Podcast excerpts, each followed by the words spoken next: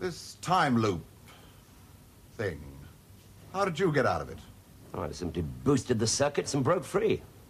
You came back of your own accord? Well, I. Doctor? no. No, I'm afraid not. No, obviously, the Time Lords have programmed the TARDIS always to return to Earth. It seems that I'm some kind of a galactic yo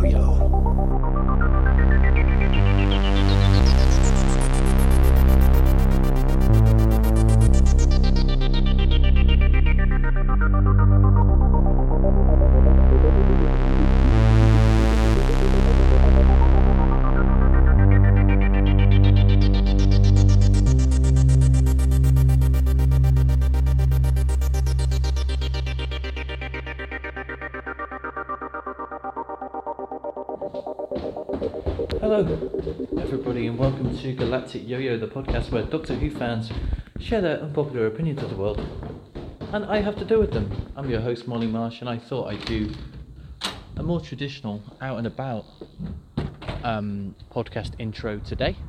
I'm just on my way to a nearby shop um, to grab some oyster mushrooms. I'm making a mushroom pasta dish with all kinds of weird and wonderful mushrooms. Um, so I'm looking to get some oyster mushrooms to complete the uh, the, the dish. Uh, I'm also going to buy some single cream. And I'm also going to buy a little bit of pasta too because it looks like our cupboards are not doing so well for pasta at the moment. This week on the podcast, um, I spoke to Chris Johnson, um, ex CBBC presenter, podcaster, Doctor Who fan, former Five Who fans member, YouTuber in his own right.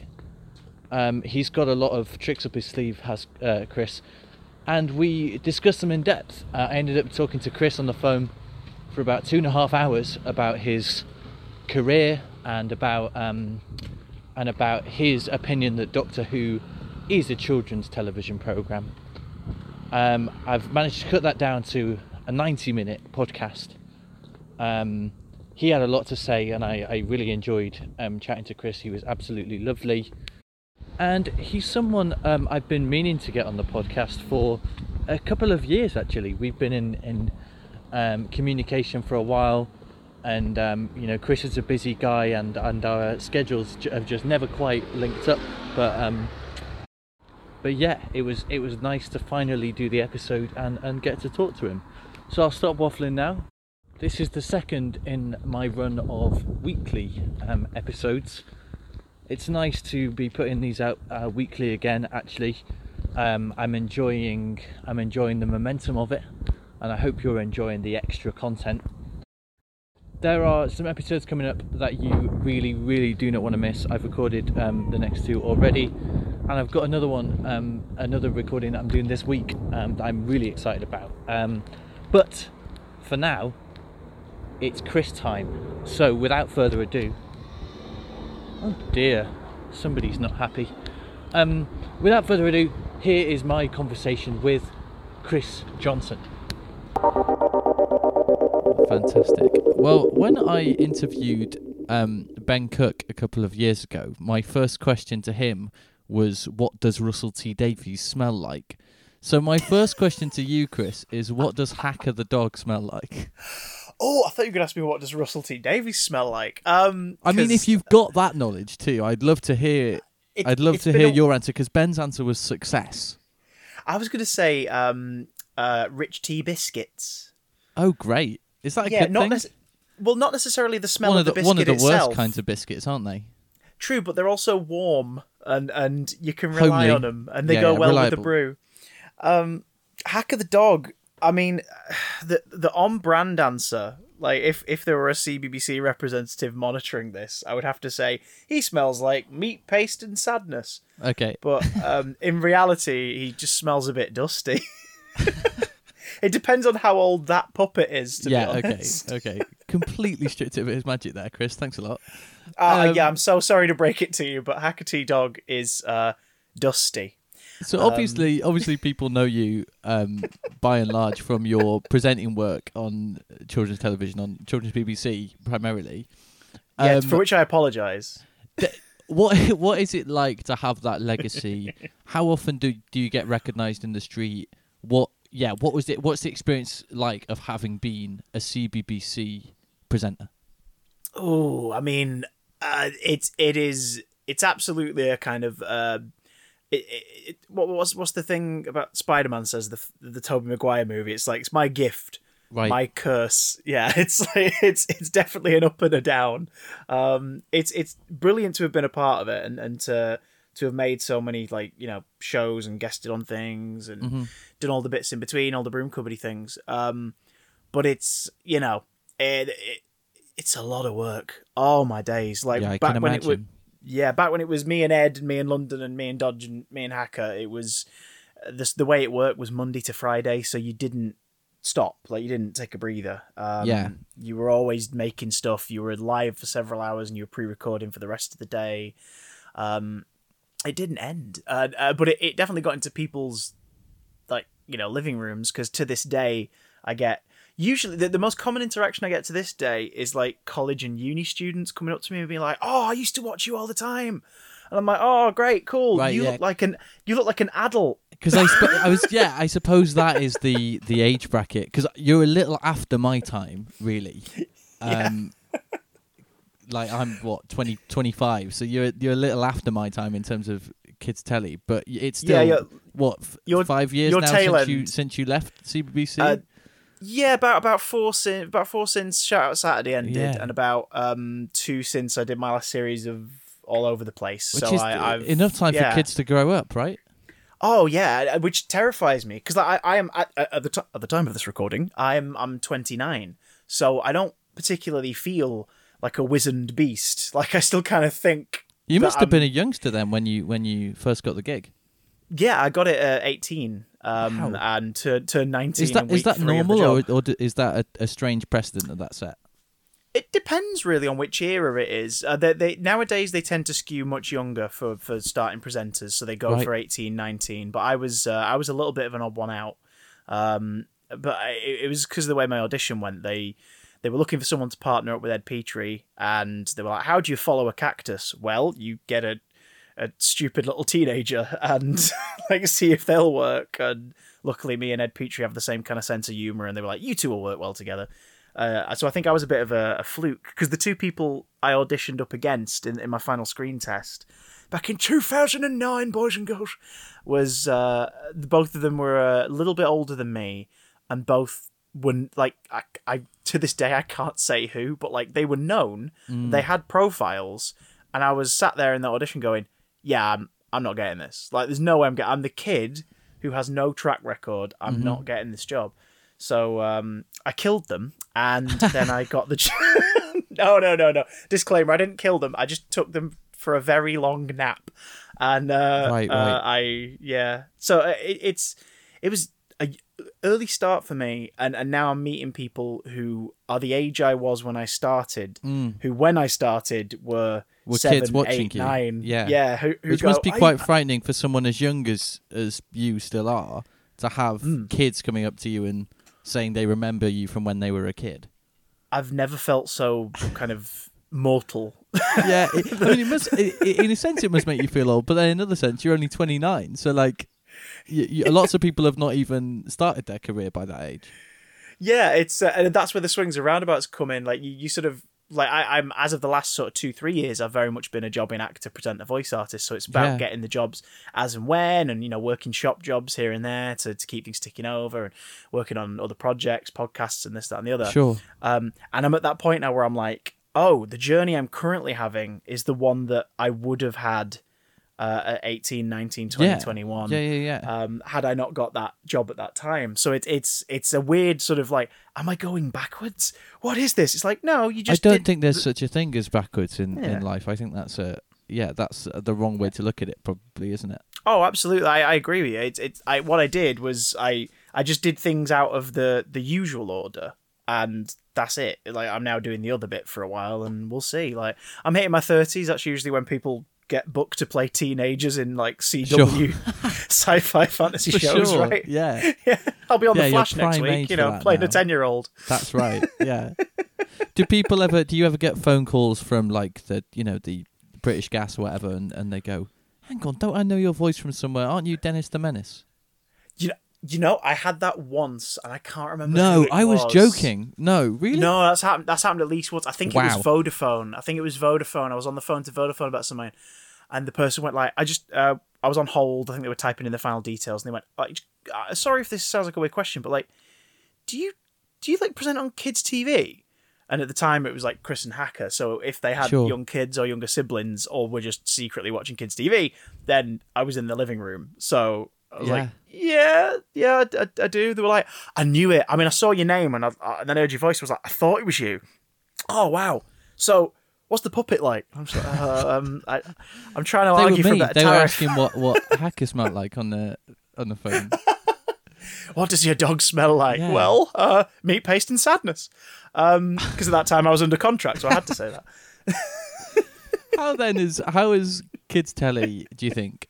So how has it changed since you and I were children, and how has it changed since you were a fixture of kids telly?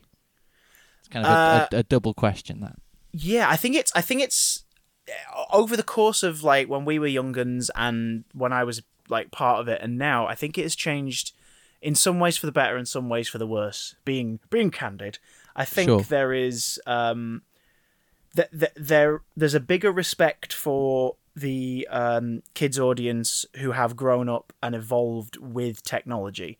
You, you you can meet someone with a three year old or four year old now who's you know three or four year old can unlock their parents' smartphone and like Yeah. bring up the right thing for them and, and which which completely blows my mind. But at, at the same time, like you know we we've seen technology adapt and change, whereas kids yeah, I think the age of technology's 15 have technology's so tactile now, isn't it? As well, Yeah. It- it's so it's so child friendly. Like and and that that's what it took uh, children's BBC and, and other children's channels in the UK. It took them a while to realize, oh yeah, kids can do these things. Like they they have this access. They understand it in a way that we making the content don't, or at Yeah, least don't yeah. really appreciate. And so so for the better, I think it's adapted, especially in the last few years.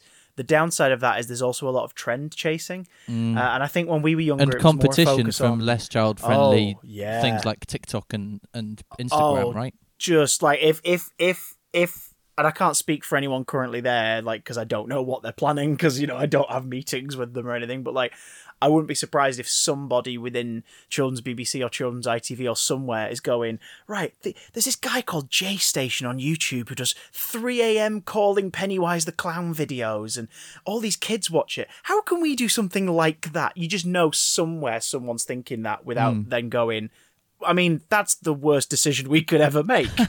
but they're looking at just like the numbers and, and the interaction. Yeah, and, yeah, yeah. Uh, you know, I, I, the, the, you know, that's that's I think where it. the BBC differs, isn't it, from other from other platforms? Is that it, Mm. it's kind of the BBC's role is kind of akin to a a teacher role as well, isn't it? A little bit, not entirely, Yeah. but there's a the, the BBC has a responsibility to not only entertain children but to show them the right stuff and to kind of educate them and make them media literate in a in a positive way. I mean, being a British institution, I think, sort of built in with that. It's seen as a, a responsible arm of, of entertainment and media, and and you know, you will still get people who make odd decisions and who make decisions that you look at and go, "What were you thinking? Like, what is that about?" Where they've just chased a trend, or that they've, you know, that they've copy pasted a formula from somewhere else, and, and it isn't quite the right thing. But there are enough pairs of eyes and hands on these things that you know will stop the the too ridiculous from getting out into the Sure, final product. sure. Um, but that that's uh, that's one of the weird side effects of having been part of that machine is you sort of see these conversations, uh, usually from people who have you know a much bigger position than you, more money and more pulling power, Mm. and you're sat there going, "God, I really hope they don't go ahead with that because that sounds ridiculous. That sounds I mean that so that is bad." kind of akin to literally any industry, especially in the arts, but also elsewhere as well. Is that it tends to be it tends not to be the people who are the decision makers who actually know how to make the informed decisions. If you get me, I've always said that the pyramid's upside down. yeah, yeah, yeah, Um, yeah. and that's in- true, in that's true in every especially. sector. Like that's true in Yeah. education, that's true in the arts. It's yeah, it's true of everything pretty much. like, the the bottom of the pyramid, regardless of whether it, it used to be a wide base or now it's a tiny little triangle point. Like the bottom is where the people who care and want to make the right decisions and changes all are.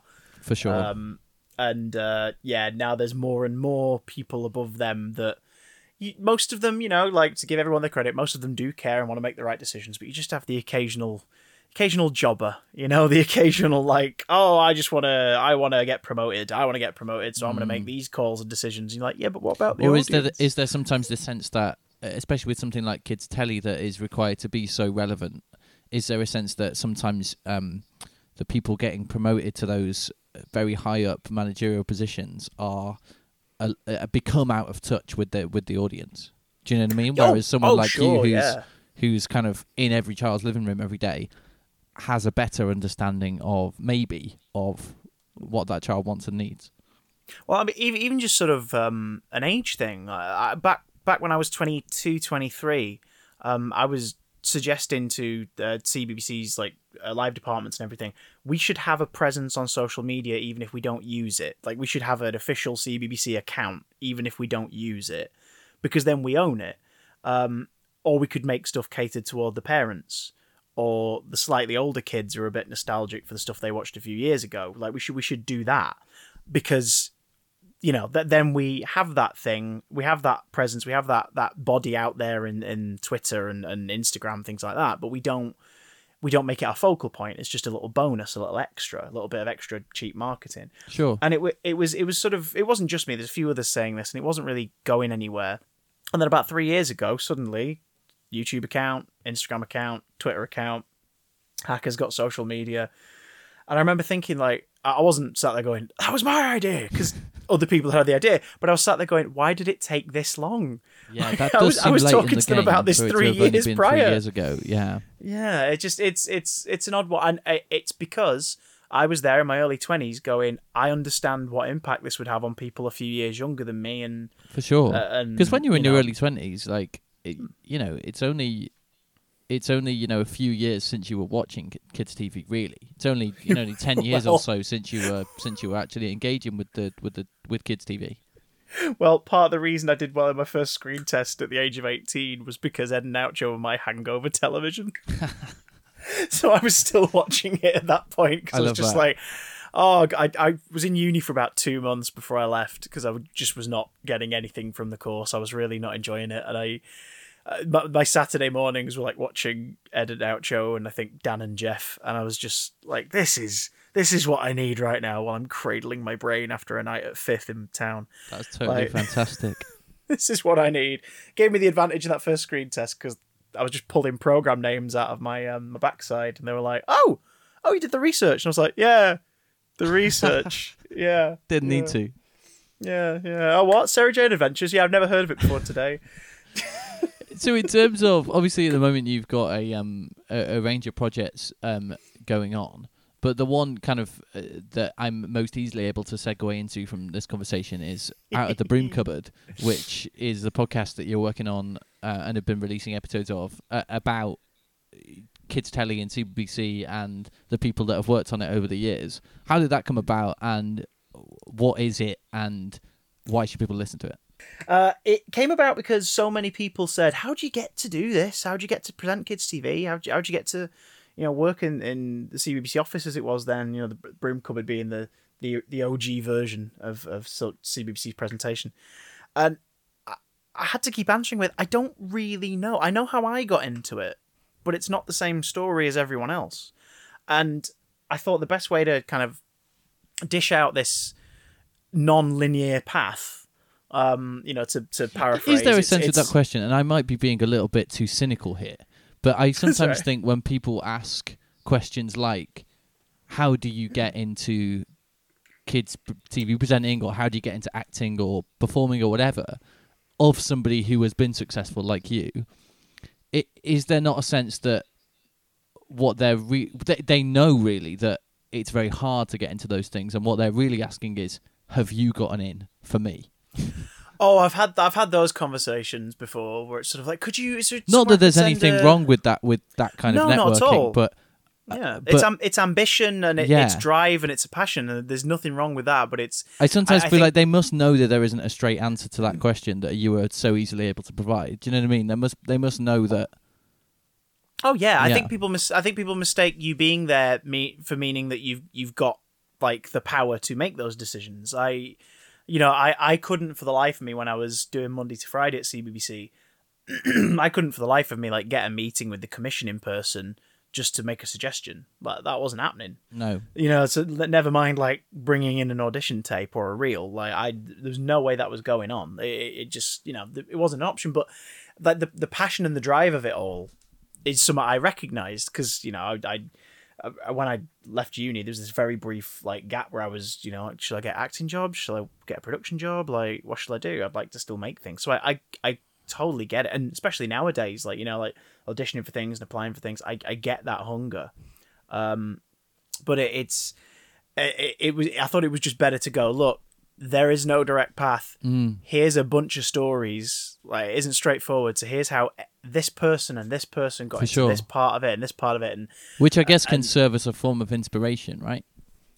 yeah it's it's because everyone has different approaches to to their advice and and their you know the wisdom they're imparting in the podcast. Because it's also a laugh. It's it's an educational podcast but we we faff around and, and joke about nonsense and all Yeah. sorts and, and reminisce and the uh, the producers of the show who are the patrons they get to ask you know the, the questions. They can ask whatever they like and that keeps it kind of light and fun.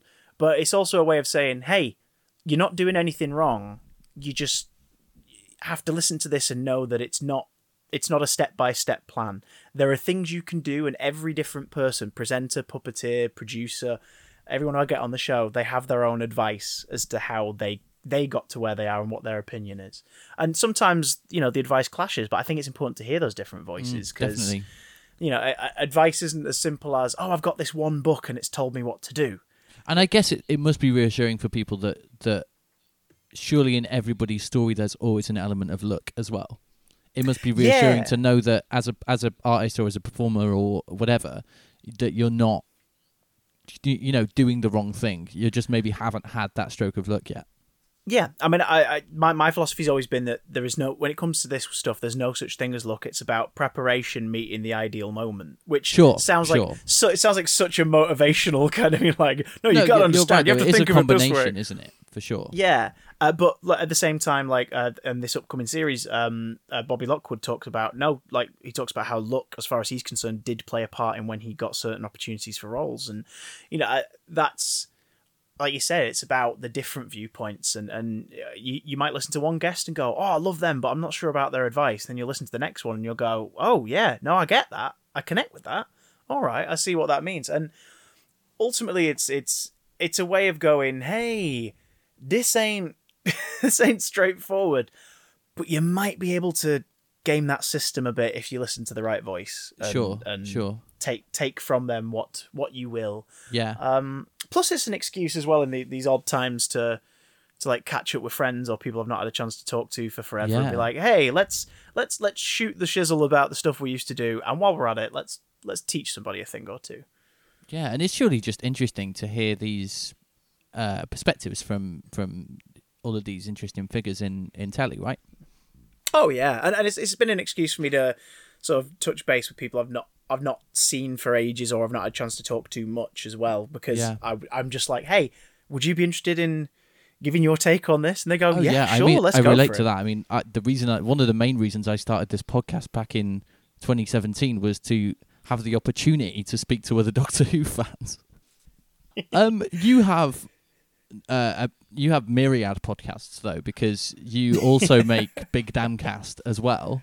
Yeah. What's what's Big Damcast and why does that exist and what do you do there? Well, this is unique. You see, no one's ever done anything like this before. It's uh, two two uh, white men in their twenties sit in a room, usually at the moment remotely, but sit in a room and talk about comic books and movies. Now, no one's ever done this before. It's so unique. But uh, yeah, I, I, in case anyone can't smell the sarcasm through their headphones, um, it it began four, years ago, I think. Yeah, 2016. It was an excuse for my f- my best friend Matt and I to take the stuff we were catching up on pop culture wise that we love during the week and bottle it because we quite like joking around about stuff, speculating, all the usual stuff that you know these media sites do. Except we check our sources. Um, Screen Rant, I'm looking at you, and we uh, we thought let's just turn a microphone on. Why not? We we Twitch streamed a bit. Let's let's turn it into a Yeah, podcast. And yeah. here we are, 220 odd episodes later. It sounds like it was quite a low pressure um, thing for you. Oh yeah, it's it's it's what's great is in a period where there might not be a job happening or where there's that little gap in the middle of the week and as a performer I don't like feeling rusty. I feel like if I haven't performed anything in a while, um, you know, be it you know on on stage for TV or what have you, like I I, I feel like I'm gonna um slot out of place Sure. and Sure. What's nice is at least once a week, myself and Matt, who, who both come from from theatre, like we sit down and we, you know, talk nonsense about things we're passionate about and improvise around it and make jokes about it. Um, and you sort of end the session going, "Oh, right, well that was our class for the week. That was our little warm up. That was our our check in. We were still, Yeah. we're still able to improvise and think on our feet and and uh, perform for someone, even if it's just a microphone at that moment." That that must have been especially uh, useful during lockdown. Oh, absolutely. I mean, we, we've managed to, um, depressingly, uh, keep an eye on how long we've like been locked down and then separated um, since lockdown, the initial lockdown ended. And it's it's weird when you look at the playlist of episodes for 2020 and you go, that's the one where we were stuck in our homes, and it ended that many episodes later. Uh, I've not physically seen your face, Matt, for that many weeks, and oh, I'm sad now. Um, but yeah, we've we've persisted, and a lot of that's been down to Matt. He he very early on, I said, if you ever want to, you know, get someone else to host one week if I'm busy, or if you're busy and you need me to cover, and he went, nope. He says we'll make it work every week without fail.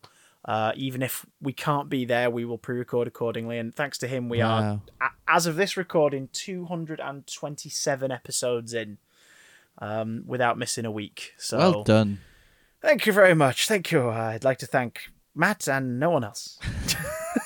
I made the move to bi-weekly um, about 18 months ago because A I- wise decision. I found that recording weekly was, especially because I'm sourcing a guest every week as well. I and Yeah. and editing it all solo and everything. I found it just too exhausting. So I I, I moved to bi-weekly, and I then I take a, a you know a break of a, a month or two every so often as well.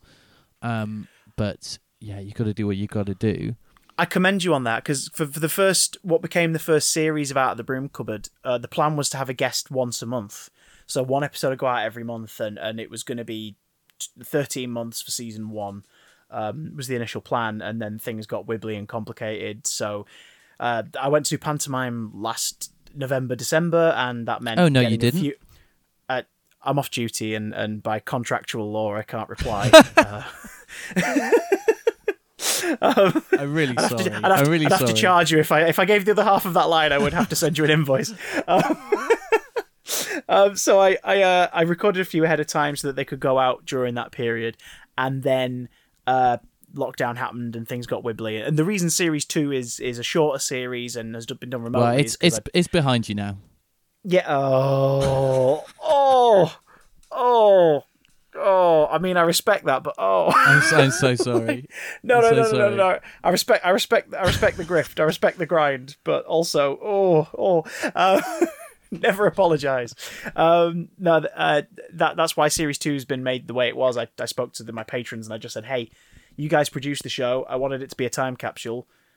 Uh, should we do it from home? And that's why now it's one series for the next series of Broom Cupboard. It's one series of five episodes, which are going to be coming out over a shorter period. Um, and One of which is is going to be an interview with our very own Russell T Davies, right? R- Russell T Davies, yeah, yeah, which was was fun. I, I approached him back in the early days of Broom Cupboard and said, you know, do you want to make this work? And he was like, absolutely. Like, t- chat chat with you about kids TV. Let's do it. Why not? I was like, fantastic. Uh, and then he went into production on uh, Boys, which is now called It's a Sin. And uh, they had some production sort of juggling in the first block, and he got more involved. And it felt like it was going to be a, oh, we're not going to make this work, we're not going to make this work. But he kept touching base every now and again to update me. And then um, when I, you know, settled on series two with the patrons being something we'd record in a block in September, October, I reached out to Russell and he went, "Yep, when do you want me? Name a date in the next three weeks." I was like, oh, two weeks from now." And he's like, "Great, let's do it. Marvelous." And I was like, "Brilliant," um, and that was fun because he got to kind of talk about something he doesn't talk about often, which Yeah, is yeah. specifically making kids telly and and And he's got a lot of experience there that he mustn't get asked about much in interviews.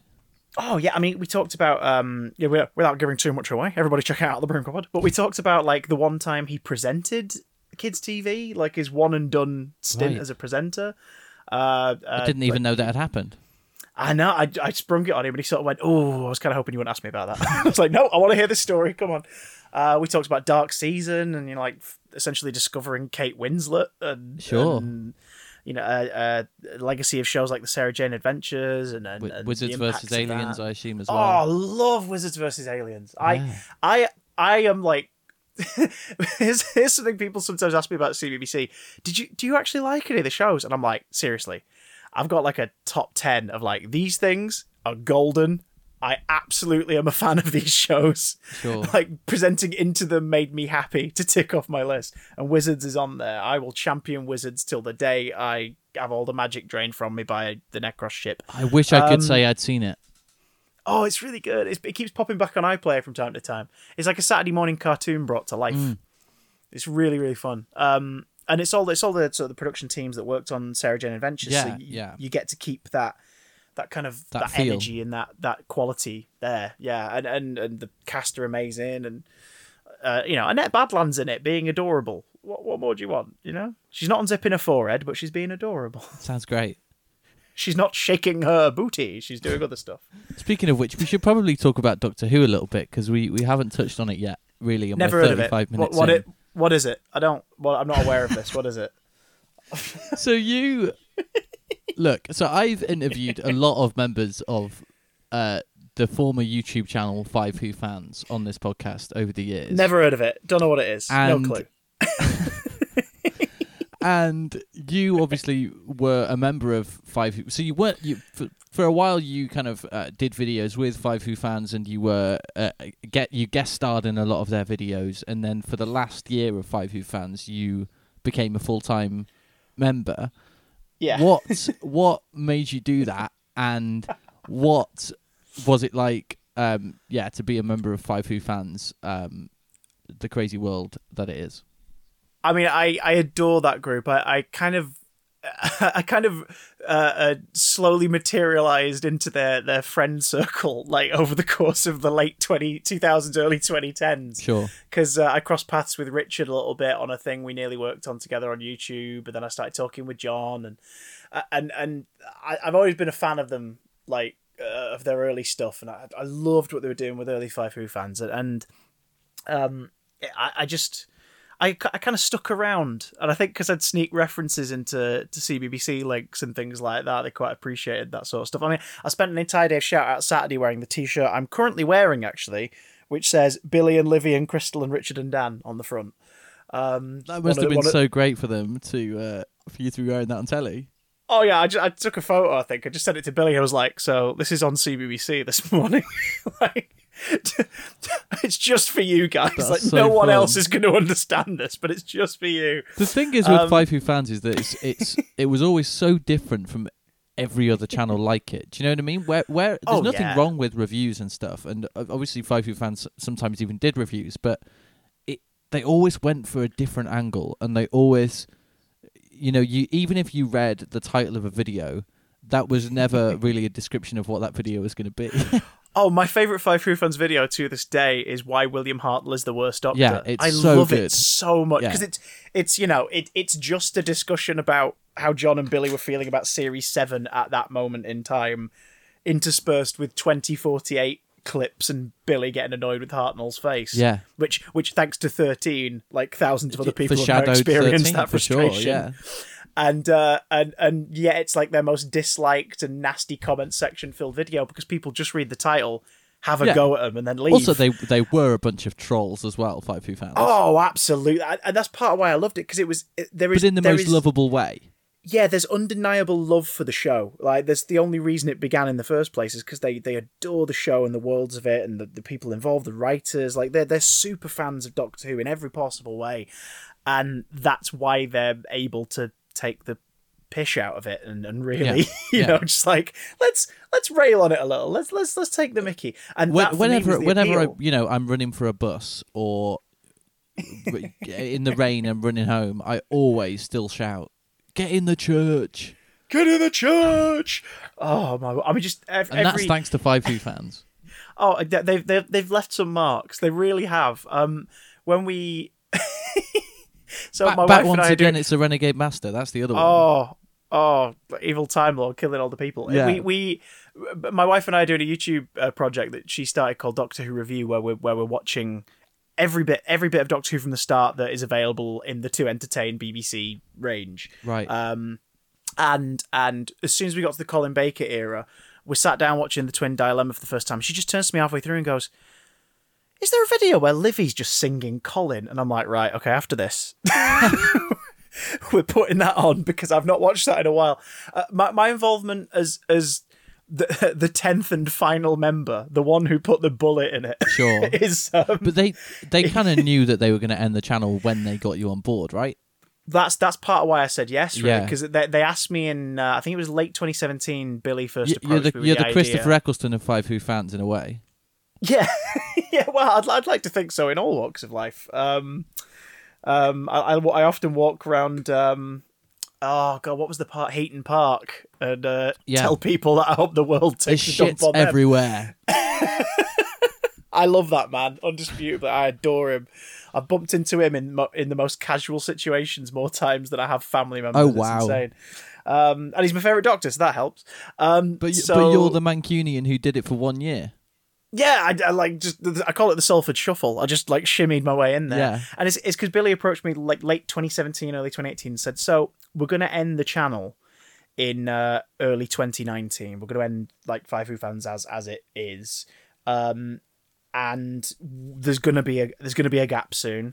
Um, like at this point, the, the plans for Crystal to leave and John to come back were there in place, but he said Livy's going to go, and I want you to to uh, fill in the gap after Livy goes."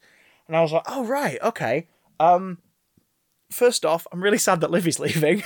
but, like, secondly, I don't know because later in 2018, I was I was going away to get married. So that year was very focused on, like, you know, maintaining a living, putting money to one side and, and, and doing all this. And I said, I just, I don't know if I can commit to to making regular stuff for Five Who fans for a year or so. And that's when Billy said, no, it, it's definitely ending January 2019 and that's why I'm asking you because I know that you'd kick yourself if you didn't at least sort of have the nudge. And I was like, Sure. yeah, you're right. Oh, I've got ideas though. Oh, bugger. All right, yes, I'll do it. And um, that's where we sort of laid that foundation because I think I think I was a member officially from like early summer 2018 to the end. It was something like that. It was, it was less than a year, I think. As a, A short a short stint, but a memorable Yeah. one. Yeah, and uh, oh, thank you. And, uh, And you, my, and you my- always felt like you were part of the Five Who fans anyway, because you'd Well, you'd yeah. guested in so many of their videos for so long, and, and you'd felt like a member of that family. So, it, and, I- it- and I, yeah, it I looked an awful lot. I looked an awful lot like that Slovene who looks suspiciously like YouTuber, TV presenter, and uh, voiceover actor Chris Johnson as well. Yeah, yeah, Apparently, yeah, yeah. he and I shared a resemblance, so I was like, okay, I'll, sure. I'll come on and and fill that role and wear Dan's skin. Um, and and yeah, and, and I shot so much stuff with him. Like one of my favorite videos is pre my era, and it's the uh, what um. Oh, Once Upon a Timelash, the, the the second of only two Crimson Zones that Dan made, the Twilight Zone parodies. Like that was just an excuse for me and Matt from Big Dam to play with a ventriloquist doll and create a weird little horror story that has nothing to do with Doctor Who except a copy of Timelash appears in it and a Timelash then Yeah, shows well, well, up in Dan's it. videos were always the most tenuously related of anyone's to Doctor Who. Yeah, and that was that was my big like that was my big inspiration when I came in was just I I love what everyone does, but I especially at that point was really digging Phoenix and Dan's approaches to it all, which was It's so on the gonzo. surface. Yeah, on the surface this has something to do with Doctor Who, but really none of this video has anything Yeah, to do with it's Doctor just a, Who. a weird short film that you, yeah, that you. It, Doctor Who is a vehicle to get there, but it's yeah, it's just some That weird fuckery that you want to put into the world. Well, that was when my first full video was was uh, all right. So I'll let you guys vote on the Twitter, and we're gonna do it. We're gonna do a full on watch along for Love and Monsters because the channel's not had much serious review content. So let's go. And then I spend the forty five minutes in complete silence, just watching a screen, and and not commenting on it, and going for a pee halfway through. And I just like I I knew like if I do that. That's that a troll move. It's a troll. if I do move. that for yeah, if I do that one first, the people who are like, "All right, I'm on board for this nonsense," will be on board, and everybody who's going to hate me will hate me early on and know not to tune into any of my future videos. I remember watching that and and and putting it on and being like, "Oh, this is like being excited to watch it, watch along with Love and Monsters," and then being annoyed that it wasn't going to be that, and then laughing. So I sort of did the yeah, I went through a cycle. oh, brilliant! Well, I'm glad it worked. I'm glad it worked. That was my aim. I wanted it to be the Five Who fans video equivalent of that Family Guy joke where Peter bangs his knee and winces for like three minutes straight. Yeah, yeah. It it's just- like it just it's, sort of it's lasts a funny, little then too it's long. not funny, then it's funny again, then it's not funny, then it's funny again. Like any Yeah. Stewart Lee joke. Yeah, pretty much. Yeah, it was my comedy vehicle. That was it. Yeah, I, I, chu- for I chucked at least one serious video, and I did the, the Steven Moffat is afraid of death essay, and I was like, there we go. Like, I genuinely want to talk about. There's an essay video, but after this, it's going to be If I made that video, Mastermind it would be it would be continued by the phrase, and that's why I love him. You know what? I've had a. Th- th- this isn't my spoiler alert, everyone. This isn't my unpopular opinion. I've had a bit of a turnaround on Steven's stuff. I oh, didn't. Oh yes, I didn't enjoy. I didn't enjoy the era really as it went on. I think. He, I think he's an exceptional writer, but I, I just had issues with his showrunning choices and a lot of his character choices. But I think because now I know what to expect with the later half of his stuff that I didn't enjoy. it's so good. go going in, I'm able to now focus on like that though. Oh, I really like. Oh, I see where you're going with that, and it's you know it, it's revisionism I've gone from is a yeah, big part I've of got, Doctor yeah, I've Who. gone from being someone who wasn't sure about a lot of the show running choices he was making while they were happening to being a total Moffat fangirl kind of uh, Moffat apologist. I, I, I just I'm obsessed with everything he did on the program. Um, I'll never go to I'll never go to bat for him as a man because like I was in his house once and he didn't offer to make us a brew. So um um that's you know like that's rude, that, that's, isn't it? That is yeah you know I mean sure he was on a deadline and he was having to finish the script for uh, I think it was uh, Deep Breath, but like you know. For anyone who's curious, it was for a Blue Peter competition thing. I was one of the judges. I didn't just break into his house and demand for a cup of tea. but not to offer. A, that is rude. Maybe he didn't have any milk and he was embarrassed. That's true. That is see, that is true. But Maybe like, he's like me and he doesn't drink tea or coffee, and he didn't want to. He didn't want to kind of face the humiliation of offering you squash. That's very true as well. I mean, it might have had something more to do with the fact that I was wearing a t-shirt with rose on it, and he was probably just thinking, "Oh, one of them Here we go. Yeah, in my house." Oh dear, they've made it in. they've infiltrated the house. So how how did you become a person who wears a t-shirt with Rose Tyler on it? Yeah. Uh, well, you see, there was this T-shirt with Rose Tyler on it, and I thought that looks nice, and I bought you know No, what question um, I'm really asking. I know, I know. I'm being a cheeky, facetious monster. Um, I a, a Five Who fans troll, if you will. Um, yeah, for me, my earliest Doctor Who memory, and the reason why I I fell in love with it initially was uh, at the age of five. I was on holiday with my dad, my stepmom, and my stepbrother in Newquay. And I don't have too many clear memories of when I'm little, but I remember this very distinctly. We were in a caravan, like a static in Newquay, and that was the only evening of this holiday where we came back. It was like a half term, I think, or half term or summer holidays. Um, the, de- the what I'm about to say will make it clear what date it was. I've just forgotten what day it was, but um, that was the only evening where we didn't like go out to eat somewhere. We came back to the caravan early because my dad was really excited about something being on the TV that night, and uh, I all I really remember from that evening was Blue Police Box. I remember a man being shot in an alleyway, being really worried about him, but it's okay because he woke up again twenty minutes later, but he looked different. Um, and and I remember the motorcycle chase along the highway, and and uh, the guy being really excited about his shoes. Uh, and afterwards, I was just like, "What was that, Dad? Like, what was it?" He's like, "Oh, Doctor Who. It, it was a TV show. This this was like it coming back to telly." and that planted the seed. So the TV movie was the, you know, the, the first thing that, that got me curious, and then That's rare. yeah, it's it's to, to to be to be hit on that one evening Like that's the one evening where I'm like, oh, okay. Years go by, and you know you, you see Daleks in the, in the you know the in popular culture. You see them out in, in you know the, the In in the, the, CBB the common in the sci-fi vernacular. Yeah, in the CBBC idents as well at one stage. I, I feel Oh, like yeah, I'm the yeah, only person yeah. in the world that remembers this because I've mentioned No, it on the podcast a bit and no one ever remembers I- it. But it was pre- it before- was pre the revival, right? Uh, I think I think that was true. Yeah, the, the ones I always remember is the ones sort of from the Russell era where they would post boxes yelling "exterminate" in Right. the idents. But but there there was definitely Dalek imagery in the nineties. Absolutely, it was around. There, was- there was one. It was the early noughties where all the idents were like those green blobs that would sort of break apart and morph into various different things. yes, things. the And- bugs. yeah. and one of them became a Dalek occasionally, and I remember Well, you- I remember being completely blown away by it because obviously Doctor Who wasn't on telly at that point, and I was just like, "That's Doctor Who." Like, Oh, there were doc- there were Doctor Who fans scattered around kids' TV, especially in the 2000s. Steve Ryde, who's the, the wonderful producer behind shows like Dick and Dom in the Bungalow and The Slammer, um, he he's uh, he's fond of Doctor Who, uh, or at least those who work for him are, because there's an episode of The Slammer. Uh, which, for those who don't know, it was a sort of a sitcom meets a talent show set in a prison for bad entertainers or entertainers who'd committed an entertainment crime. Um, uh, it, it, you know, back when like BBC entertainment crime prison entertainers didn't sound like a dangerous phrase. back when it was a, fri- a frivolous, That w- that wouldn't really wash non-threatening now. thing. yeah, um, uh, it was an amazing show. But like in one of them, there was a clown, and I remember watching this and being like, "That's Colin Baker's coat. He's wearing Colin Baker's Doctor Who coat," and he was. Like, it, it, because whoever in wardrobe or whoever your producer signing off on the costumes had gone, "Oh, use that because they must have just had one in one of the, the wardrobes at, the, the, at their disposal. And they were Yeah, like, oh my yeah. god, that's brilliant! Use that, put that on. that's so so, the- fun. There, there was always like nods to Who throughout everything, and um, that, that those little glimpses of stuff like growing up, you know, kept me interested in this show. We went to the Dapol factory and uh, and did the tour of the, the Oh monster gosh, wasn't that fantastic?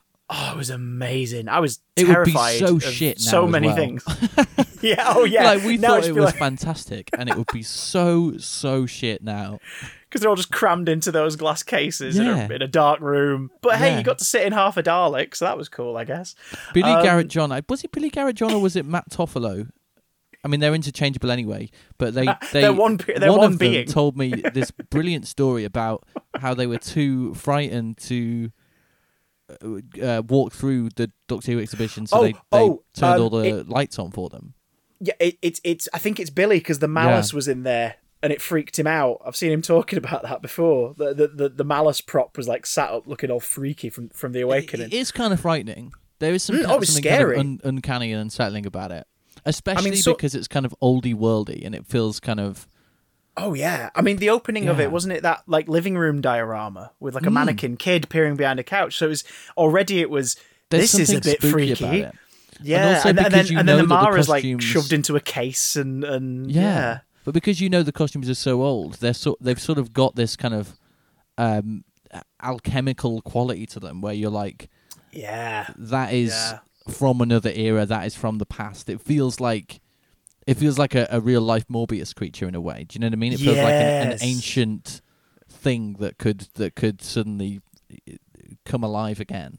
Like when your school group uh, gets a bit ahead of you in a museum and you're the last kid in the room. Yeah, and there's yeah. Man, It's ma- exactly the mannequins like are that. all around you dressed in World War II outfits, and you just sort of like, um, Yeah, it's exactly Oh, I like feel that. Whereas, the, unnerved. whereas the, the, the new Who exhibitions that they did were never as frightening. Even though Oh, they yeah, were really great, they were never as frightening because they the, the costumes didn't have that same alchemical kind of oldie Hmm. It was a- worldiness. it's a bit more of a sort of sensationalism to that to that the Yeah, later exhibits, yeah. the Doctor the Doctor exhibitions. I mean, the only time in any of those that really freaked me out was 2000. Ooh, early 2008 because they had the Manchester Science and Industry Museum. They had one on, and they had the Racnoss, the Queen Oh. of the Racnoss. I was just going to mention that because I went to that very Oh. exhibition myself. She was terrifying, wasn't she? She was so Yeah. big. And she and they Oh, had her sort of animatronic, right? They had her moving a little bit. I, Yeah, she was like sort of uh, sort of uh, kind of leaning down a little and, and just sway her upper body swaying from Yeah. side to side a bit. They And- always oh, had yeah, good exhibitions in that room though, because that's where they had the animatronic dinosaurs as well. Yeah. Oh, Science and Industry Museum, which has a slightly different name now. I can't remember what it's called, but it's it's, it's brilliant. If you can ever get to Manchester, folks, in the in the after times, um, do pay the Science and Industry Museum a visit. It is yeah, definitely go there.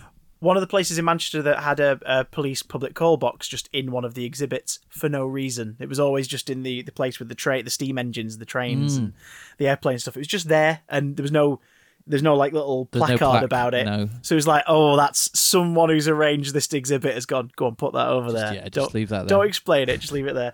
And, and that was, uh, I mean, going going back to like mannequins and exhibits and stuff. That that was where my love of Doctor Who was cemented because in the late '90s, BBC Two and uh, then UK Gold, which we had at my dad's, uh, started showing repeats uh, of the Pertwee and early Tom Baker eras and that was when I fell in love. That was when I was like, I love this. This is great because I watched Spearhead from Space, shat my pants, and was hooked. Like that was it. I was like, this is terrifying. I can no longer be left in a room with a mannequin. That man looks funny when he's fighting those rubber tentacles, doesn't he? This is great. Like it was that that absolutely solidified my love. So it was, it was a few years after the TV movie when I suddenly was given the option to to absorb more than one story and and that that did it for me. From that point i was hooked. Late 90s i was like this is it. I love this show. Can we get the dvds oh there's only one out right now. Okay. Well when they do more than the five doctors can we get more dvds please? And uh, it went from there to the point where 2005 rolls around and i'm like the only kid in my school in my high school. Uh 2005 so i would have been 14 uh, which would have been, I guess, da, da, da, uh, year nine. Year maybe? nine, year ten, yeah. Yeah, and I was, I was, I was the only kid there who sort of knew what was about to happen and was going, God, I hope this is good. I hope it's good because then other people in school will talk about it, and I'll be able to go, yeah, that thing that you know, my pencil case that looked like a a, a, a, a silver dog. Yeah, well, that's from that. it's from this thing, um, and luckily it was brilliant, and and it just sort of yeah, it, that that was when it. 2005 was when I went. This is one of my favorite things on the planet. I absolutely it was, adore me too. this. Like I liked Doctor Who before, and I had a knowledge of it, and I would occasionally watch one with my dad. But it wasn't until it came back that I was like, "Wow, this is my thing, and it's fantastic." And I, you know, I'm obsessed with it, and I'm not, and I'm not thinking about anything else right now. Yeah, and I just that was I fell in love with with the, the, the tone and the execution of it all. Um, Chris became my doctor because you know Paul, Paul was Paul and Sylvester were my first technically, but I was too young to really get it. Um, John was like the one who I really fell into during the repeats. Like I loved Tom, but John was the one where I was like, this guy's great. He's like James Bond in a cape. And it must have Um, been great that that Rose was is kind of modelled after Spearhead from Space. With Spearhead Oh, I mean, having that- been a story you fell in love with, it must have been great to definitely- see the kind of yeah. remake of Spearhead happen. that definitely connected to me. It was like, oh, it's my first full Doctor Who story of this era, and it's got the same things that terrified me the first time I dived in. Yeah. Um, and then then by me and the Autons are sort of unfortunately linked because they're partially responsible for my childhood fear of mannequins and dolls, um, exacerbated by the blockbuster in Walkden. Which used to have, uh, for, tho- for those younger listeners, Blockbuster Video was a shop where you could borrow tapes um, and it was lovely. They had Picamix and Ben and Jerry's, and uh, uh, they they had a wall in like 98, 99 of Bride of Chucky VHS tapes um, when it first came out, like to rent and buy, and it was just this wall of Chucky and Tiffany dolls all along this display. So that coupled with Spearhead from Space made childhood me go, "Don't ever leave me in a room with something that, that- looks human but isn't alive." Yeah, it's a big note. Yeah. So so Spearhead from Space, you know, that stuck with me. Rose, it was like, oh, of course it'd be you lot. Of course you lot are in the first story. But that just won me over even more. Um, I've since fallen in love with Chucky and Tiffany and all that sort of stuff. I have like a Chucky and Tiffany in this room on a shelf behind me. So Yeah, I like, saw I'm- your extraordinary co- collection of action figures and dolls behind you when you came on video at the start of the call. and all of them come alive at night. Um, and Ben Stiller has to put them back in their cases, and uh, and and and then um, and then when I first got the CBBC job, I uh, after I got my second contract and I knew I was going to be there for a while, I moved into central London and I moved to Ealing, which I thought was awesome because I was like, I'm four or five tube stops away. It's costing me a lot more, but this is London, of course it is, and I can still put a tiny bit of money aside, I guess. And but I'll be near work and I can focus on work. And oh look, Ealing Studios. That's oh my god, like that's where they made you know Titfield Thunderbolt and the Lady Killers, like all this history. It's this also is where. Sarah Jane lives. Yeah, exactly. Yeah. Well, I mean, I mean, it's not, but it is. It's, it was weird because like watching Sarah Jane Adventures, I was like, yeah, I believe that's Ealing. But then having now been outside that house in Cardiff and filming stuff on that street, I'm like, this doesn't look that much like Ealing. It's No. it's Ealing-ish. it's Ealing. Well, on. Doctor Who, they've sort of given up. I mean, I've said this on the podcast before, but like, I, I always think of that scene in Face the Raven where it's ju- it's just Cardiff. Like, there's Yeah. no fooling anyone yeah, pretending that's central London. It's Cardiff, no question.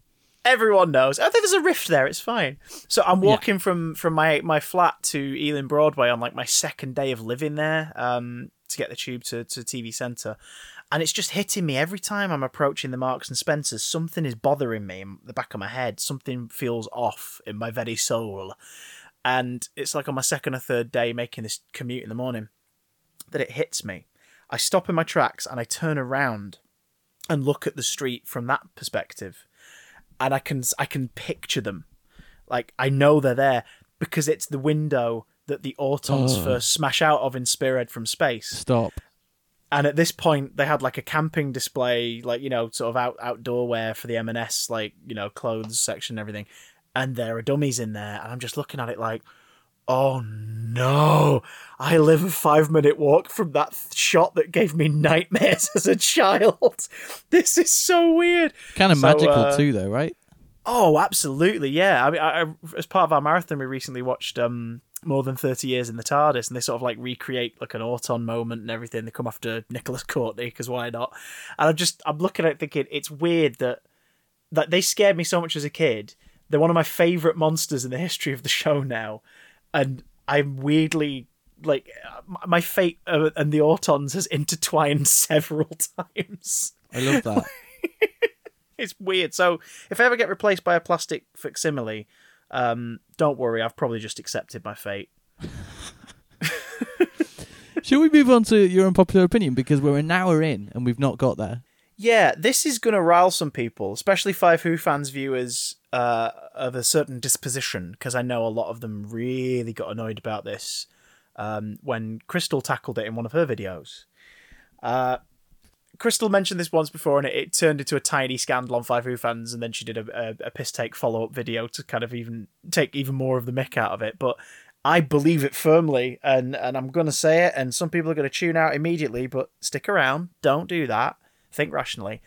Doctor Who is a children's television show. It is a kids show. That is my opinion, and I have many reasons for said opinion. Okay, before you explain your reasons, can I counter it with a couple of things? Absolutely. I mean, I I'm gonna put my fingers in my ears and say la la la. These No, are so these are the do things that, that I immediately think when you say that. The first is that it's not on children's BBC; it happens on regular BBC. Mhm. Secondly, I think well, the Sarah Jane Adventures exists or or did exist as a kids' version of Doctor Who. So su- surely that implies that Doctor Who itself is not a kids' thing. Whoa. So, think about Doctor Who's conception.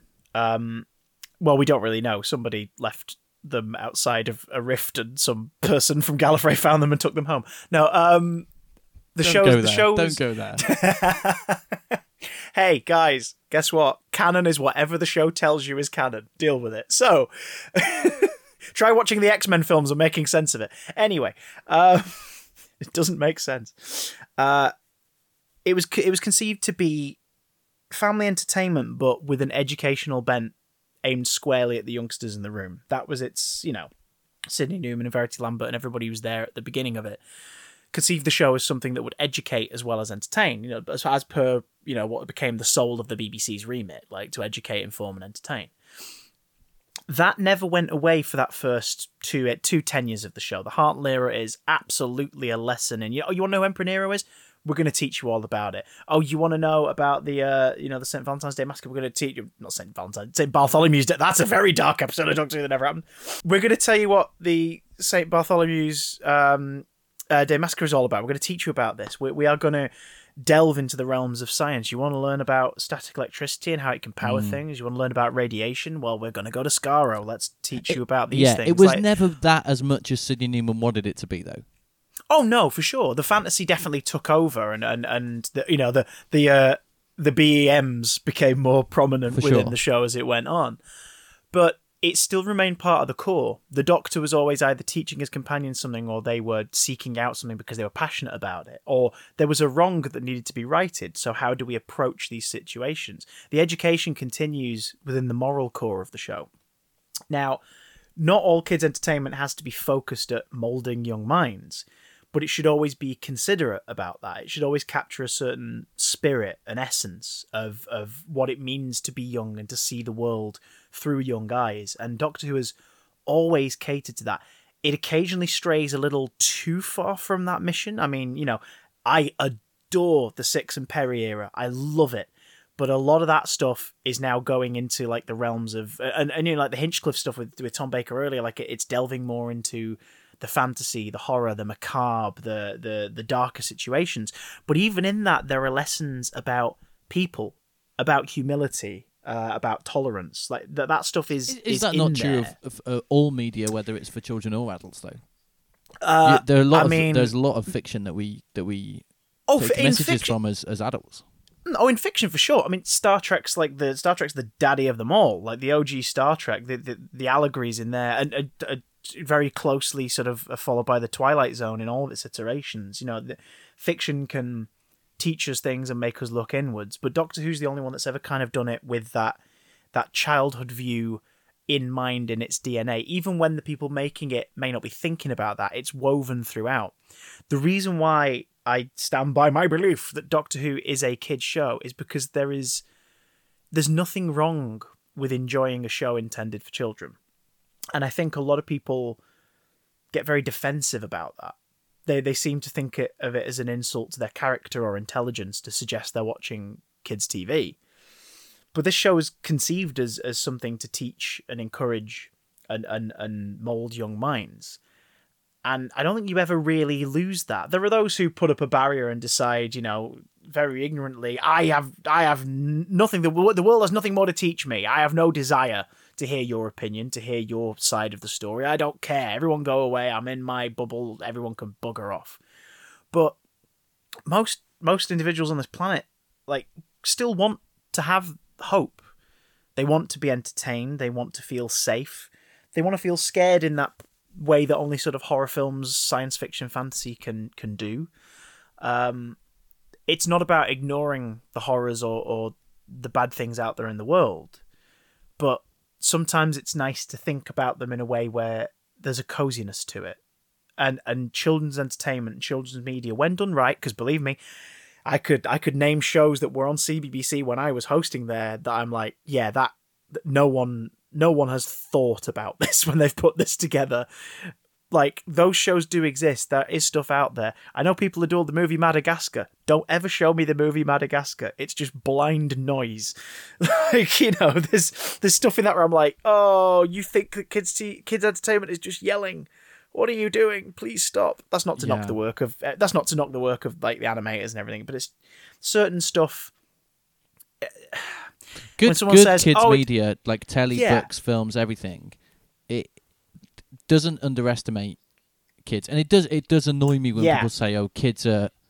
Kids are cleverer than you think they are. Like that's quite a twee and commonly said thing that I I think there's some truth to, but also like, you know, kids kids have got a lot to learn, and that's why we make kids stuff, right? As opposed to just Yeah. letting kids do adult stuff. So I Yeah. think that's an oversimplification of it. But I think kids media. No, I is- agree. I agree Very completely. difficult to make, actually. it it's so tough. It is. Yeah. It is. It's not.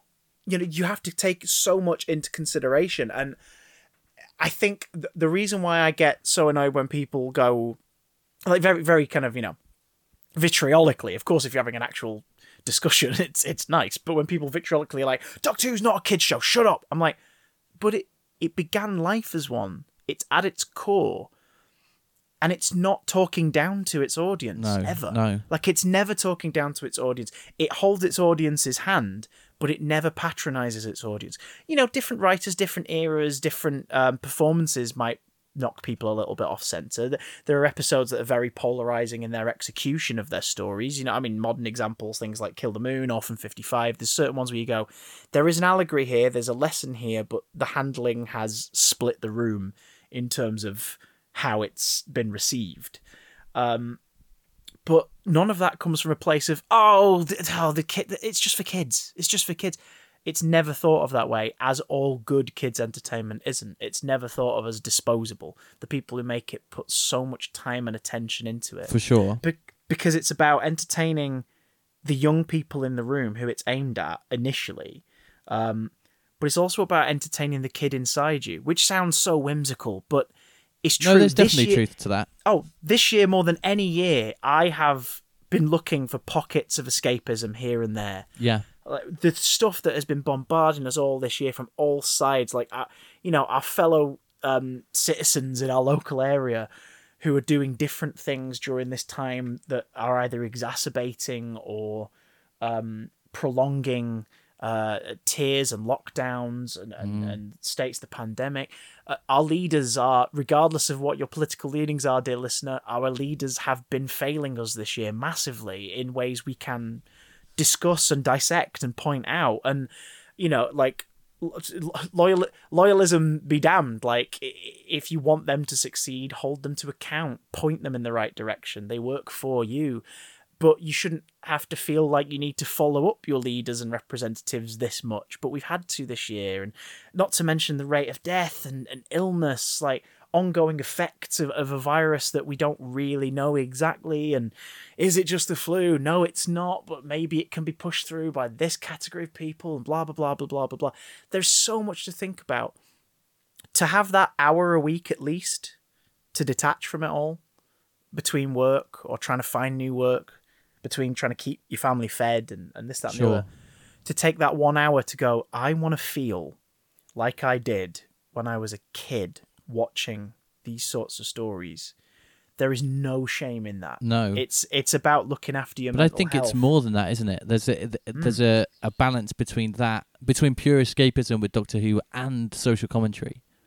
Yeah. It's it, Oh, yeah. it presents for me. I'm somebody who doesn't really like. I, have to be encouraged to watch dramas and and uh, whether it's film or TV because I find them distressing. Do you know what I mean? I find conflict. Oh, in, yeah, I kind yeah. find conflict on TV and, and film distressing. Uh, so I have to really be convinced to watch stuff. And I find that Doctor Who, even though it has conflict and it has, you know, it has an emotional drive behind it, I'm never, I'm very rarely upset by Doctor Who. It's very, very rare that I'll feel upset by Doctor Who, but it does challenge, it does challenge me intellectually. It does, it does present ideas to me that I have to digest, but it does it in a in a gentle way, uh, and in an escapist way, and it, it does it where you're kind of, you always feel as if you're two or three steps away from the issue. Do you know what I mean? Oh yeah. and, and that's w- what I love about it. It's a, it's a. That might make me sound like a bit of a wimp, but it's no, sort no, of. no, no, no. It's it's, It's hey, yeah, it's a you gentle digest handling you digest your ent- your entertainment and your escapism how you desire. Like uh, it's you have that option. We're in a world now where there is so much to watch and so much to see, but like I like one of the finest pieces of television made in the last decade, as far as I'm concerned. Well, longer than a decade now because it started pre 2010. But like, is Breaking Bad as far as writing, execution, performance, the payoff of the longevity of it all. I think it's some of the most superb TV I've I'd ever agree. witnessed in my life. I'm not going to whack that on I was I just going to say I wouldn't mind watch it. of I wouldn't watch it again. Like I've seen Yeah. Breaking Bad. I love Breaking Bad, but it would take a lot to convince me to watch that again because it has so many distressing moments in it, and it's Yeah. such an emotional whirlwind. Where whereas I probably I'd probably put on any episode of Doctor Who again quite easily. Oh yeah. Oh, like j- like Breaking Bad, love it, fantastic. But right now, if I've got an hour, and and I want to take that hour to go, I need to diffuse. I want to feel. Mm. I want to feel unburdened. I want to feel innocent and young and like cozy again, just Yeah. for an hour, for the sake of of of you know spiritual and mental health. Like I'm gonna stick on Arachnids in the UK. I'm gonna put Love and Monsters on. I'm gonna watch like Aliens of London. Sure. I, I I need that. You know, I'm gonna stick a Hartnell on, and it feels like a bank holiday morning watching Yeah. some old black and white TV with a cup of tea and some toast. Like it just. Th- that's and, and I don't of- want this to sound like I'm saying that Doctor Who kind of glosses over me because it doesn't. Like I do, I it is something to be engaged with, but it's it's in a very different way to more adult shows. Yeah, I, I think as well. Like we, we don't necessarily like a lot. A lot of people our age don't necessarily have the same experience that say a parent in their 30s or 40s will have and they've got a young kid Mm. i guarantee they'll be having very different conversations when an episode finishes like Yeah. when that's over and their like seven year old daughter turns around to them and is like so you know so that orphan 55 for example they'll be like so can that could that happen to earth Mm. what does that mean and a discussion will happen and that kid will learn something and their parent will learn something about how the kid feels about the situation. I mean maybe not at first. Maybe they'll just be like oh god those things with the teeth were terrifying. And you know they'll they'll have that sort of But gut, it plants gut a reaction seed, to the right? episode. But yeah and it that's what i mean about it. It it doesn't talk down to a kid but it holds their hand. And and sometimes as an adult you need that too just as a mental refresher just to like you say don't let it wash over you. You, you think about what it's telling you what what's hidden in the story or, or laced into the tale. You think about it and that's that's fine you know?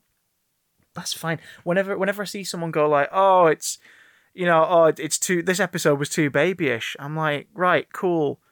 I bet within the last month you've revisited a disney classic that you used to have on video as a kid. Yeah. guess what? That's the same sort of stuff. You're just deciding now, and that you have an issue with Doctor Who because maybe there's that defensive element of it's not a kids show. Hey, it is. It's what it began as. It can be that, and that's fine. It's yeah, and I don't ever feel fine. taught down to by Doctor Who. Really, I don't ever feel like there's uh, that that it's babyish or uh, childish. Really, even though it does clearly appeal to children. Although I'm going to come to that again in a minute. Yeah. I, I guess. Is there a sense that the Sarah Jane Adventures and Doctor Who, while they're both for kids, Sarah Jane Adventures is for kids in a very different way, because Sarah Jane Adventures can still be enjoyed by both children and Hmm. adults, but it is it is a kids show in a way that Doctor Who isn't. Yeah, If I you think understand my meaning, and I not think- and not just because of the time it's on and the way it's packaged by the BBC either. There's something about the feel of it too. I think the the difference there is, um, Sarah Jane Adventures is catered directly to the younger viewers in a way that says, "Hey, you can watch this on your own Mm. without your parents in the room, without older brother and Yeah. sister in the room." The the way that my favourite Doctor Who critic Elizabeth Sandifer puts it is that it feels Sarah Jane Adventures feels like secret Doctor Who that the parents don't get to know about. Oh yeah, yeah, absolutely. That, that I think that's the key difference. It's the one that the kids can watch on their own. Like it will scare you, it will challenge you. It still does not talk down, but it holds your hand. Like the threats in that show are very real, but it's about execution. They shoot it a little differently. Implications play more of a hand. Same way as like cartoons from our childhood, things like Batman the Animated Series. You never see the Joker kill anyone, but you see people lay on the floor with rictus smiles not moving, and you're told that the Joker gassed them. I mean, you as a kid know they're dead, but they Yeah. don't confirm it. They don't say that that's what's happened to you.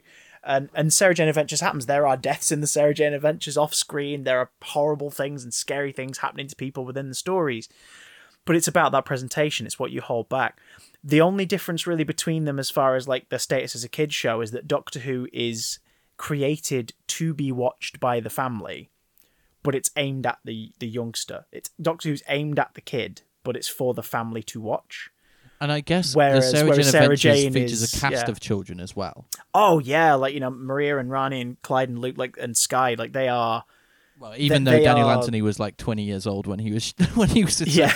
But still, he's a, he's a forever youthful individual Yeah. to this day he still looks about 18 ostensible Um, children though. Yeah, but like that exactly. There's a there's an immediate connection when when we're younger, and I, I this gets into a whole thing about representation on, on on British TV and kids TV in particular. When we are younger, we don't we don't put people into categories unless we're taught to from a young age.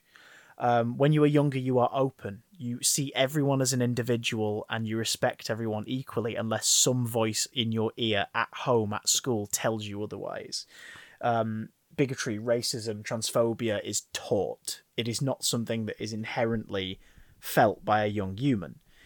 But even though kids are open to seeing everybody on the same level as themselves and everybody is as a potential friend and, and, and being that open, um, they still need a visual uh, connection to some things at, at that younger age to make them go, oh yeah, that's me or that could be me. Sure. Um, so, you know, uh, there could be a child who watches the Sarah Jane Adventures who never once saw themselves represented on screen, um, which is quite hard because the, the whole show had a very diverse cast with people from all walks of life throughout it. I mean, you know, uh, still more could have been done, but they were never a show that shied away from doing what they could. Um, but they'll that kid will still connect with those characters. Yeah. Uh, whereas there will be kids who saw themselves on screen. They saw someone who looked like them or who sounded like them, and they were like, "Oh my gosh, that's me." Um, it's why representation in, in family media and kids media in particular is important. Like, yeah. Yeah. That there should be everyone says well you shouldn't force it because then it's done for the wrong reasons. And i'm like yeah to a degree but for young kids you should have that wide net when it comes to casting. It should be open to interpretation it absolutely should. A few sure. years back there was a there was a, a sketch show with a narrative um, premise that I, I was talking with with someone at cbbc we were talking like five six years ago. We had a very brief window to pitch something. It didn't quite happen. But we deliberately in it aside from the one person we knew we wanted to be in it we deliberately did not give uh, a gender or a name or an ethnicity or anything to the characters because we wanted to leave that net wide open. It didn't matter. Like what they did within this world was not dictated by who they are we wanted the performer to then bring that into it and and that's because we knew that we we had an audience who would want to see themselves on screen um, and connect to those characters directly. I think it goes beyond that as well. You know, with a show like the Sarah Jane Adventures, who'd have thought that there could be a kids' TV show that successful where your lead is a woman in her sixties? Like Oh, that is absolutely, incredible. yeah. It's so rare that we see. I mean, Elizabeth Sladen wasn't even old, but it's so rare that you see an older woman Hmm. it, being the lead in anything. Never mind something for children. the confidence of the team, like making that call and be like, no, this is about Sarah Jane. Like And she is became the a role central model, character. you know? Yeah, and and it's because it's the same reason why a lot of CBBC presenters over the years are of a certain kind of age or look. It's because they wa- always wanted those presenters to feel like the older brother or sister of the Sure, viewer. sure. and that was the vibe and and same with sarah jane adventures like when you're a kid you're not actively shunning your grandma or your auntie you're not like oh i don't like them because they're old like why would that be a a restriction and yet there was that idea of course of like we don't cast an older woman as the lead of a kid show why would you do that But it's Like- it's it's almost like um, it's about the kid wanting to be Sarah Jane as well. You know, It- Yeah, yeah, Never before a child wanting to be a, wo- a a woman in her sixties. Like that is that would have been unheard of, and still is really. Uh, aside from but- the, a show like the Sarah Jane Adventures. yeah and, and she she's aspirational and and a role model and a comfort and she's she is like an older auntie. She's like a younger grandma. Like that's the that was the vibe she gave to the kid. She was motherly but not in that not in the stereotypical tv way of oh she's a very maternal character. It's like no she's she's the hero. She takes charge. She's doing everything. But the vibe she gives to the viewers is one of comfort and safety. They want to hang out with her. They want to spend time with her. And they can do that through Rani and Clyde and Luke. They Sure. can be there with her. Um and, and you know when that team went on to do Wizards vs Aliens, the same kind of thing continues. I mean, Annette Badland was one of the main characters, and they, they they never like reduced her to a, a granny role. She is No. Ursula is an active character who is very much a part of it and was beloved. But when I did some of the screenings, the audience they loved her, they absolutely adored her, um, and and you know, it's it's about having faith in that young audience and and and trusting them to go along for the ride which is which is why i think the only difference between sarah jane and doctor who really as as kid shows is that sarah jane's made just for the kids in the room but the parents can enjoy it whereas doctor who is made for the kids in the room to watch with and discuss with the parents Yeah. like that that's yeah. that's the difference and, and and if there's no kid in the room it's for the kid inside the adult watching it it's for them to reconnect sure. with that that thing and and I, I would i would posit to your rebuttal by saying i think you could put sarah jane adventures on 5 p.m on on a sunday on bbc one and it would fit right in Yeah, I think the only thing that would make would maybe maybe make it seem a little jarring is its budget. Yeah, uh, and and they, they they they work really well to sort of shoot around that and not not let it show. But I know what you mean. It's it's It it's, looks uh, like a kids' TV show more than more than Doctor Who does. Yeah, because which is another unfortunate side effect of like, well, that's just kids TV, and it's like, yeah, because kids TV is never given enough money. Yeah, It's yeah. never given enough money to do. Yeah, that is weird, like, really, isn't even it? It's like bigger why do kids not deserve high budget television? There are there are you know there there is um I'm trying to remember so what the word is. There is a uh, there is an unfair kind of umbrella over kids TV, a, a weird kind of uh, opinion of it that is just sort of an, an air. You know, oh well, it's just for kids. Yeah. Oh yeah, but yeah, like, yeah, that's yeah. just for kids. Nothing should ever be.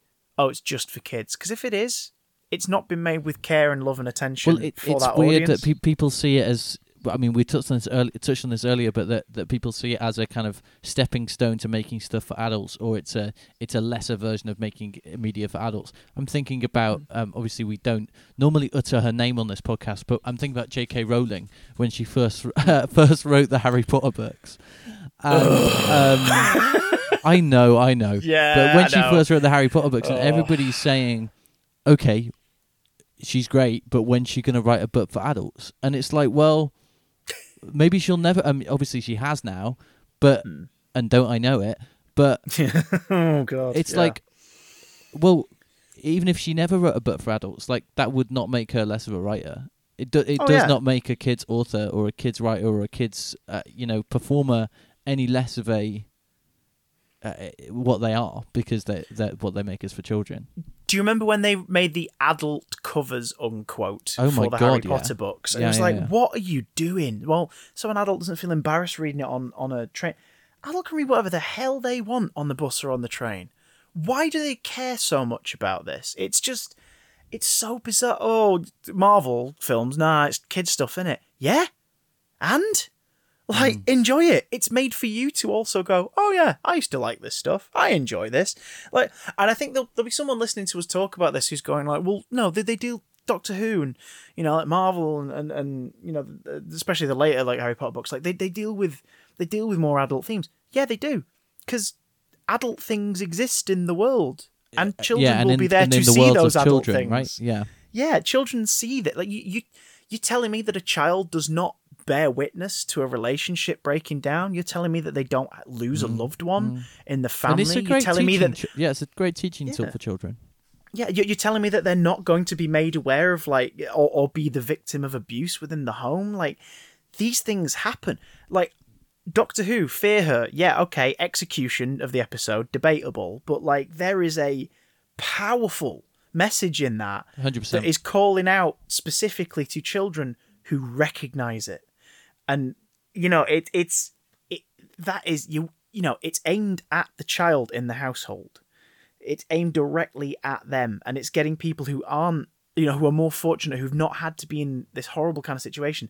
It's I- i'm talking of course about like the domestic violence side of things. I'm not talking about children who chase scribble monsters Sure. and, and borrow borrow council pickaxes. It's you know it, it it's talking to people who, who are fortunate enough to have never found themselves in that kind of situation Yeah. and saying, "Hey, maybe think about your neighbor. Maybe think Mm. about that thing. You, you, the, you're worried about them. You keep asking them if they're okay, and they seem aloof. Like, check on them. Make Mm. sure they're all right. Like, do what you can. Be be open. And Listen. we be still get stories like that now. I mean, stories like um, uh, "Can you hear me?" uh, As much as that. Yeah, Again, the execution yeah. maybe fumbled a little, but it, it it's sending those vital messages to kids, isn't it? Yeah, it, and I think that's that is the power of media for children that is aimed directly at children, whether it be an actual child or you know the child inside the viewer. That that moment of escapism where they want to feel young again. It, it's it's Yeah. a way to take stock of the world around you and and think about stuff and and. Of course, adult entertainment, uh, as in you know drama television, not the other kind, um, which doesn't exist, boys and girls. It doesn't exist. Uh, there's no such thing as adult entertainment. Uh, what are you talking about? No, n- not a thing. Um, in terms of entertainment for adults, it's of course it deals with these things. Of course it does. Of course it deals with darker stuff. Like absolutely it does, but it, it, it does it more directly. It does it Yeah, more yeah. bluntly. It does it in a stylized way. It can have that nuance where you can portray a very dislikable, horrible individual and tell a story about them where you as an adult can like you know discern their traits you can be like oh my god like what was the one that david tennant recently did about the serial killer? Des. Oh, was it Des, you can yeah. you can watch that and as an adult go oh i loved him in that. Oh he was so compelling. I loved what he did. I loved him playing that role. And also in your head differentiate the difference. You know you take away oh, I'm saying I love David Tennant playing this horrible man, but know that the character is a horrible man. And also, this is based on a real thing. Isn't that horrible? You still think about it and you still dissect it in that way. You have a little more of of a of a Yeah. uh, sort of a, a power of coherence. yeah, and- whereas and children don't always have that have the capacity they're- to do that. Yeah, they're developing it, and and that's why it's important to not shy away from darker themes, Hmm. Difficult kid topic, sure. Yeah, because you you just tell it differently, but it's there. It it's in there. It's absolutely part of the DNA, and and yeah, like, like I said, it's it's you you could you could whack Sarah Jane onto Sunday or Saturday evenings. You could put a Sarah Jane Adventures repeat on directly before a Doctor Who episode.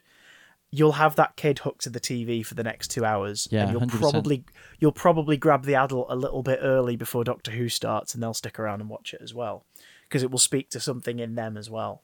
And I, I, I guess, I guess my, my, my whole opinion bottles down, boils down to, um, don't be ashamed of enjoying things made for children, because they are made for you too. They are and it's very difficult to make. Hmm. things for children. So it's it's like Yeah, I don't know. Oh, yeah. Things that are made for children are, very, are usually are often very well crafted. Not always, but th- also there's there's there's um a whole spectrum of quality within children's media, just like there is in adults in adult media as well, or media for Hmm. Oh, adults, should I say? like the stuff that's out there, you know, the, the the the Gravity Falls of the world, you know, just these these things where it's like so much so much love and care and Yeah. detail is oh, poured and, there- into and there's some garbage too. But that's Oh, true. yeah, that's true of, of, of all kinds of entertainment for all ages. There's one one final thing I wanted to touch on before we wrap up, which is a worry I have about the current era of Doctor Who Mm-hmm. not appealing enough to children. Obviously, there are there are um, attempts to market and merchandise the show to children.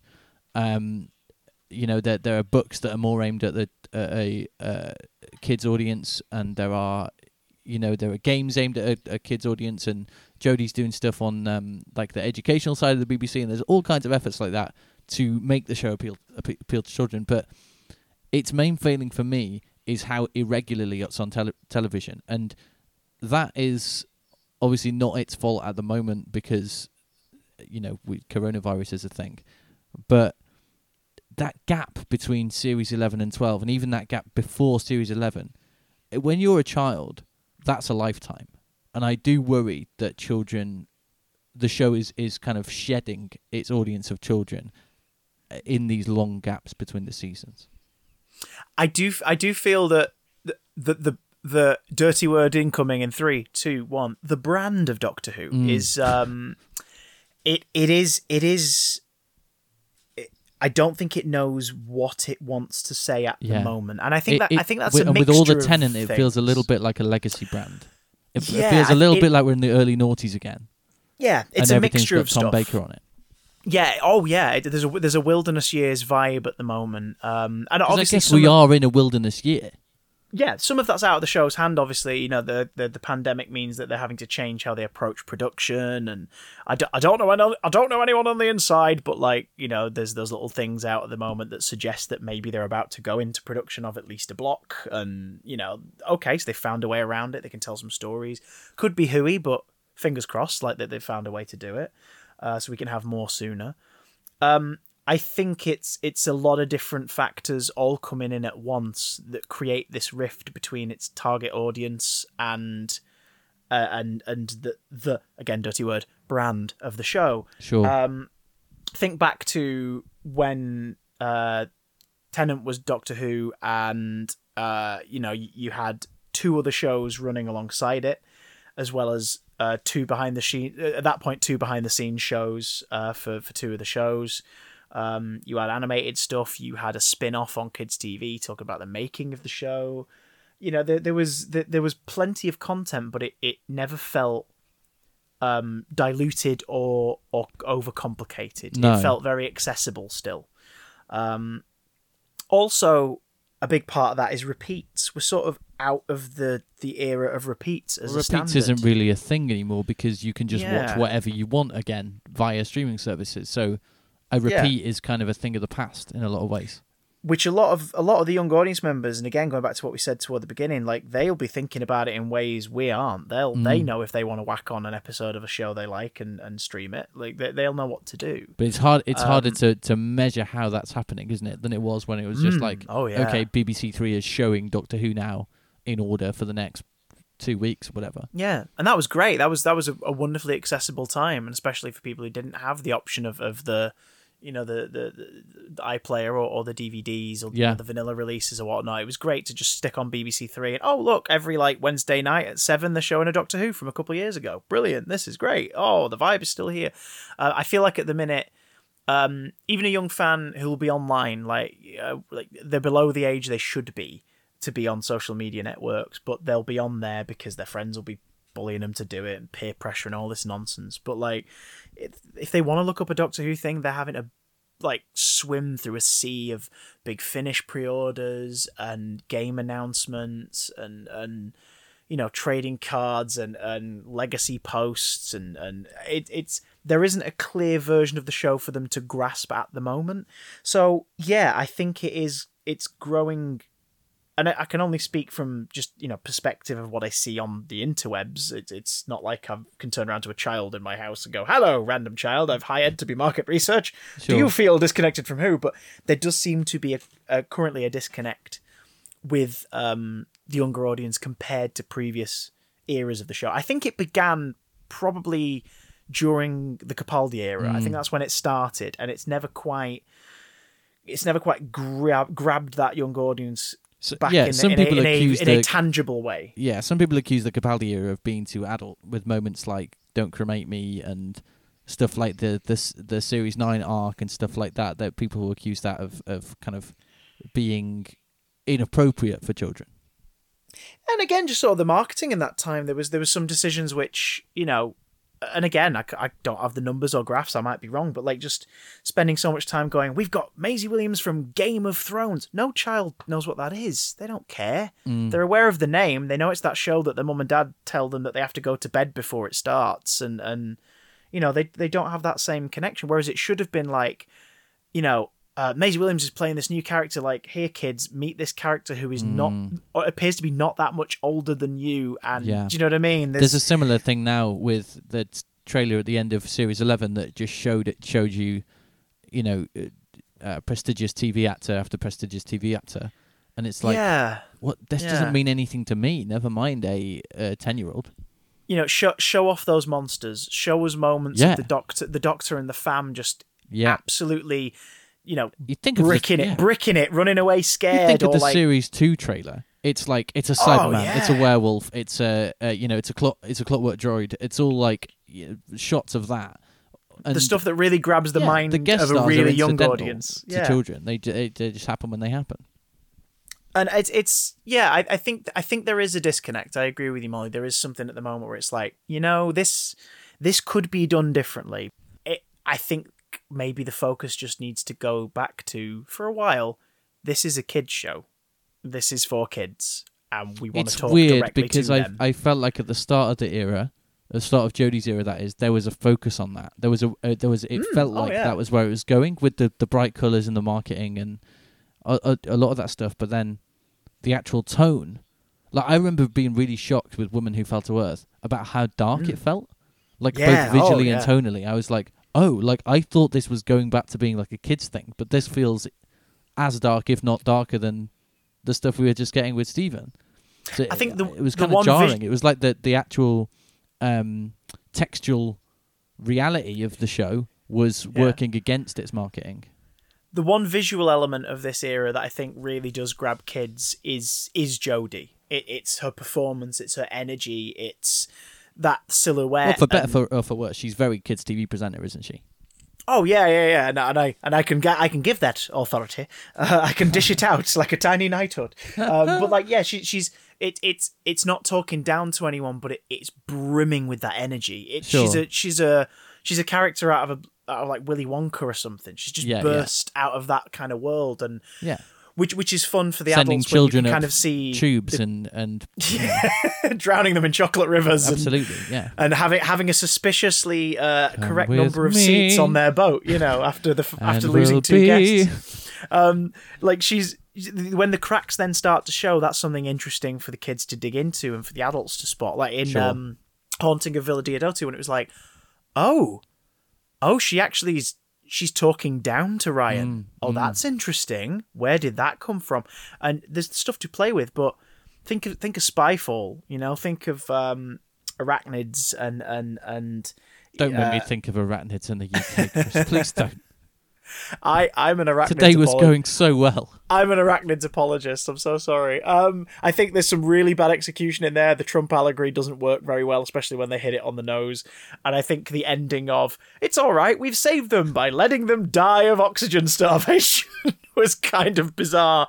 But at the same time, as somebody who loves schlock horror, I was like, "Damn, those house spiders look good." Good God, they look good. Like no one has nailed CGI spiders quite like this before. Um, I will not sleep tonight. Um, and I did not. Uh, that night, I was just like, nope.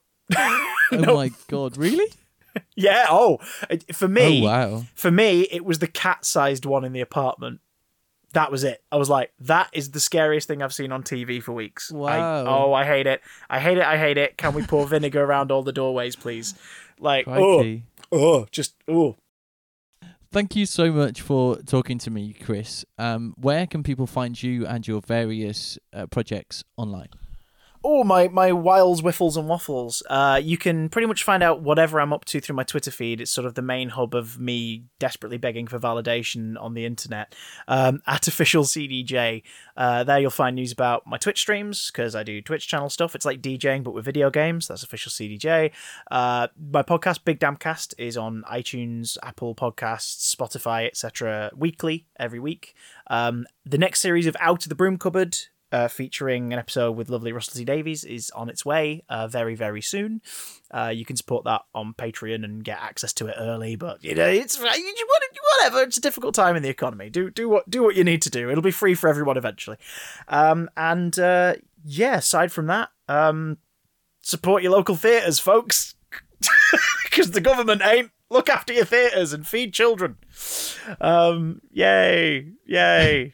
And on that Don't get note, political. Don't get political. you can, Galactic Yo-Yo is not political. you can find um you can find me on Twitter at Molly underscore Martian. You can find the podcast on Twitter at Galactic Yo-Yo Pod. You can email me at galacticyoyopod at gmail.com. Uh, and I will see you all next time. Thank you, everybody. Bye bye.